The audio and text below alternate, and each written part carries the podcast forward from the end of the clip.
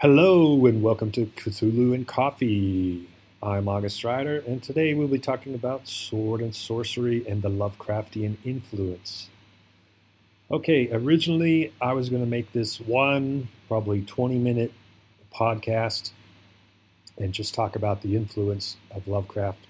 But what I found was that uh, the real influence was between Lovecraft and Robert E. Howard and how Lovecraft influenced Howard to uh, use the Lovecraftian mythos elements in his stories. And then that later was incorporated into writers, uh, stories by writers like Henry Kuttner, C.L. Moore, um, a little bit later. And then later on, it was um, uh, Fritz Leiber with uh, Fafhrd and the Grey Mouser. And then a little bit later, I believe in the 80s or late 70s, came uh, Michael Moorcock with Elric. It's, you know, it's always going to be a point of argument about what is, but don't worry about that. This podcast is for writing, for creators, for people that are interested in. We can pretty much all agree on the sources, the writers that I just mentioned, that sort of sorcery. Sometimes that's called heroic fantasy, which I would say, okay, so the circle of heroic fantasy includes sword and sorcery, but if it's sword and sorcery, it's not necessarily heroic fantasy. But once again, we're not here to split hairs, okay?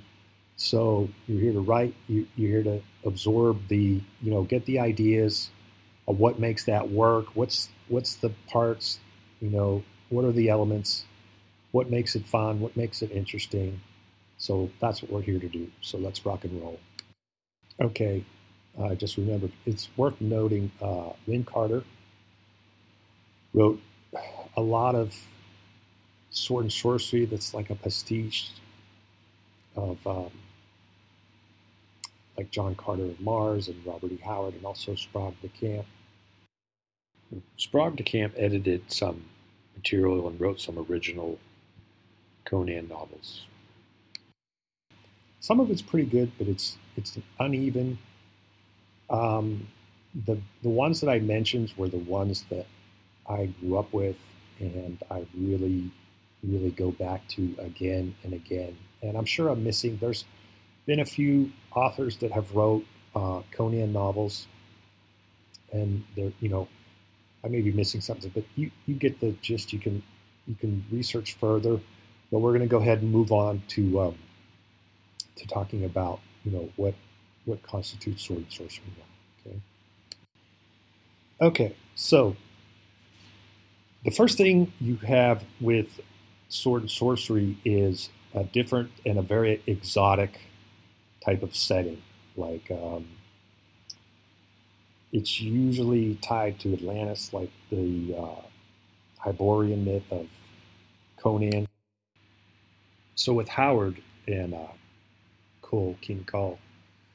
Um, the age is the Hyborian age, which is after the fall of Atlantis and before civilization. So it's kind of a prehistory. It's a legendary age. It's a mythical age. It works well. There's a mystique with Atlantis, and um, there's a lot of exotic, like I'd say, the influence comes from Arabian Nights.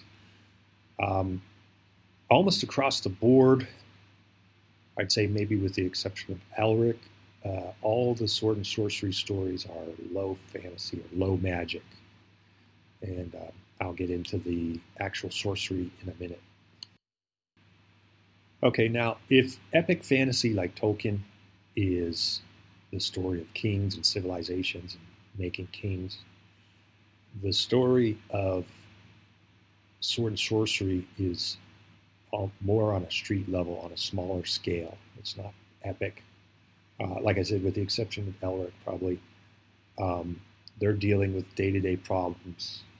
Uh, there's, it's more dealing with knights and pawns than kings, and just as uh, the Fellowship of the Ring was, you know, about reestablishing um, Strider as the king. So they're often anti-heroes. Uh, don't think there's not women because C.L. Moore wrote uh, of Joiry. There's Red Sonja. There's a handful of others out there, um, female leads, and they're most of the time anti-heroes. I would not qualify most sword and sorcery protagonists as what you'd call, if you're savvy to D and D, lawful good. So they're usually, you know, good, but generally, you know, we're not. They're not about following the rules. Okay, the uh, sword and sorcery is rooted in the pulps, and originally a lot of the stories uh, all came out of the same. That You know, they were kind of lumped together in the same magazines, and then as time went on, it you know it kind of branched out into you know weird tales, and then you have the western and uh, like a military fiction, um, and then of course sword and sorcery, and uh, it was kind of the proto, you know, prototype for the superhero started with those pulps, and they were very much action orientated. So your hero is a man of action. Um, once again, if you're thinking in terms of Dungeons and Dragons, you're looking at fighters and thieves, not really magic users or clerics, or um, you know bards or uh, you know cavaliers or monks or any, any of that. It's pretty pretty straight up. Um, so, and they shy away from magic. So let's talk about the magic. So this is where it gets interesting, and I think where uh, Sword and Sorcery really captures its tone, its theme, and its flavor is that the magic is not tied to good or lawful good uh, or order per se. It's dark. It's what you call the left handed path, which is not necessarily evil, but it's more the shadow realm, you know, dealing with dark things. And there's a price. You know, it's in the dark corners of the world. Um, it's not out in the open. Um, so this is where I think you got that crazy cool blend between H.P. Lovecraft and Robert E. Howard, which really, I think the reason why it's still popular is because they didn't fulfill their potential. There's still so much to be said and done. And uh, Later authors, uh, like I said, Kuttner and his wife uh, C.L. Moore and Fritz Leiber and several others wrote not only heroic fantasy and sword sorcery, but they also wrote um, straight up Lovecraftian stories. So those two go together quite well.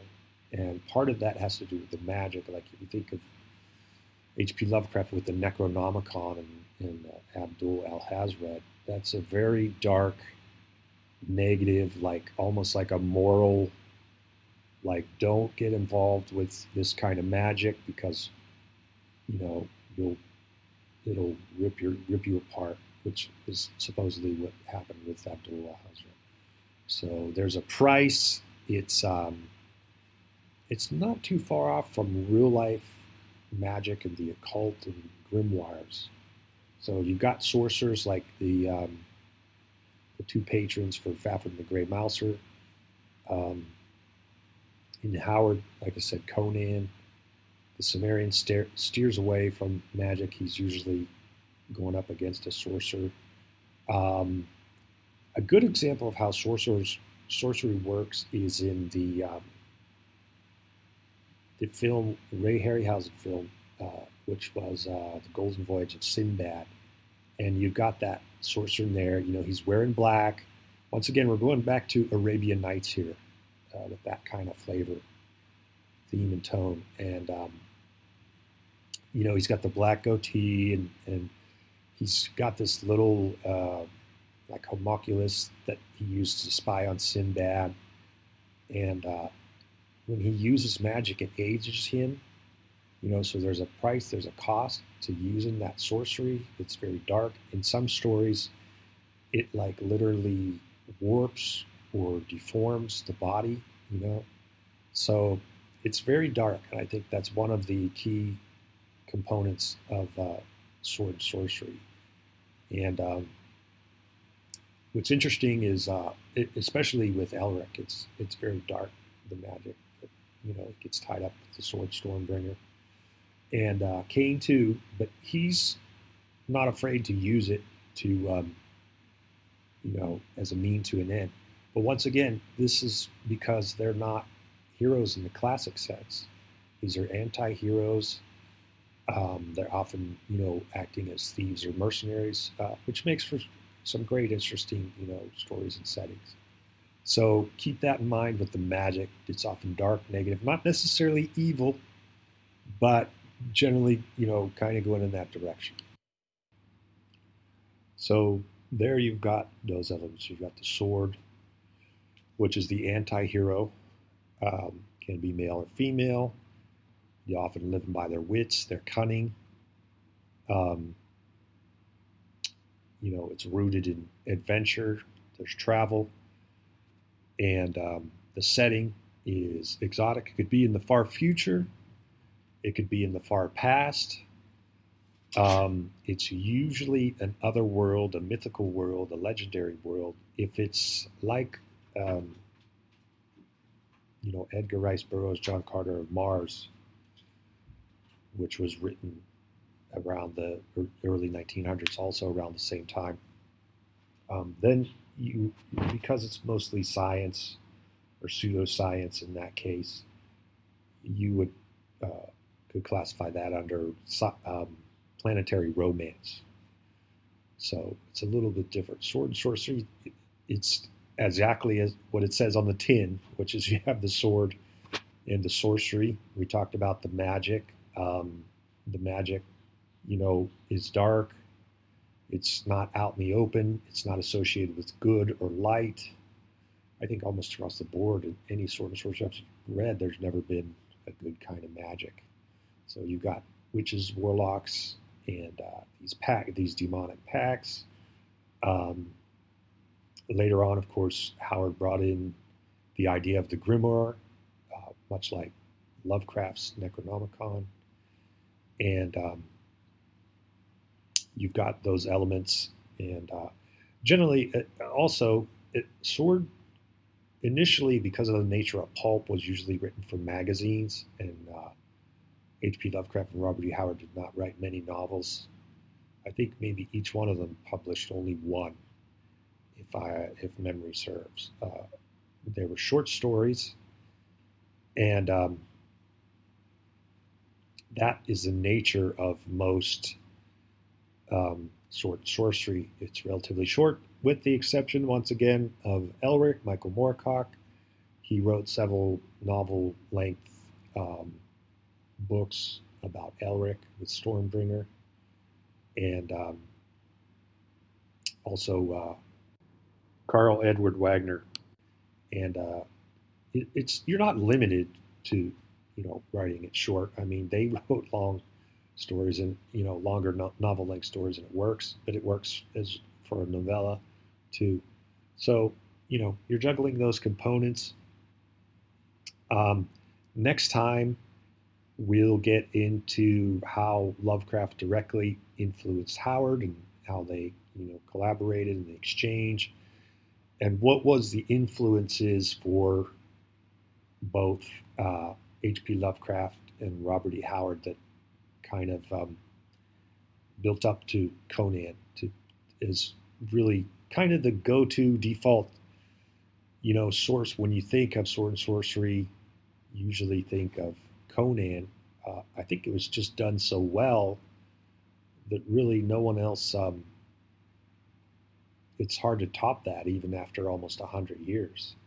Uh, Fritz Leiber does a really good job, um, but he also tackles it a little, little differently in tone. He's more tongue in cheek, um, and he was actually the one who coined the term sword sorcery in 1961 coming up, you know, with uh, with a name for this sort of, you know, type of fiction that evolved over the years. Uh, but it, evolve it did, and uh, I think there was a resurgence or a popularity in the '90s, and now with the internet, you know, people are able to go back like with the Wayback Machine or find you know things on PDF or uh, old old books you know online, and especially um, with the popularity of role playing games has made sword and sorcery like there's a co- there's maybe two there's been two uh, Conan role playing games. I think at one point um, when Dungeons and Dragons was being made by TSR,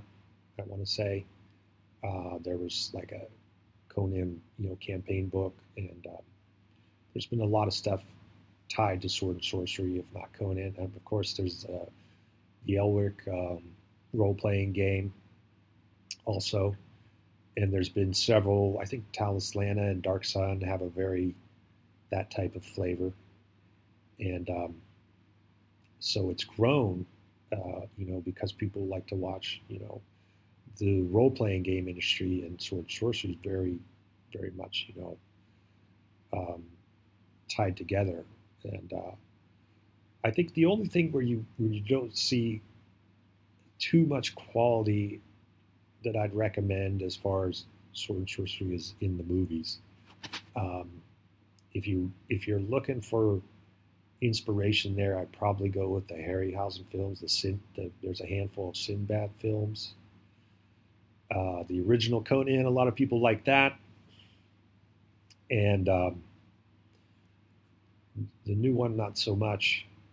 Um, so there's a very limited. Uh, it often comes out really bad and really cheesy, but you know that's up to you. You may like it, you may enjoy it, um, that covers uh, all we wanted to talk about. Those components of sword and sorcery today. Like I said, next time we'll talk about Lovecraft and Robert E. Howard and their correspondence and Howard's very brief career with Conan. Unfortunately, he he uh, committed suicide, and um, the span of his career was very short. So, but it was very impacting.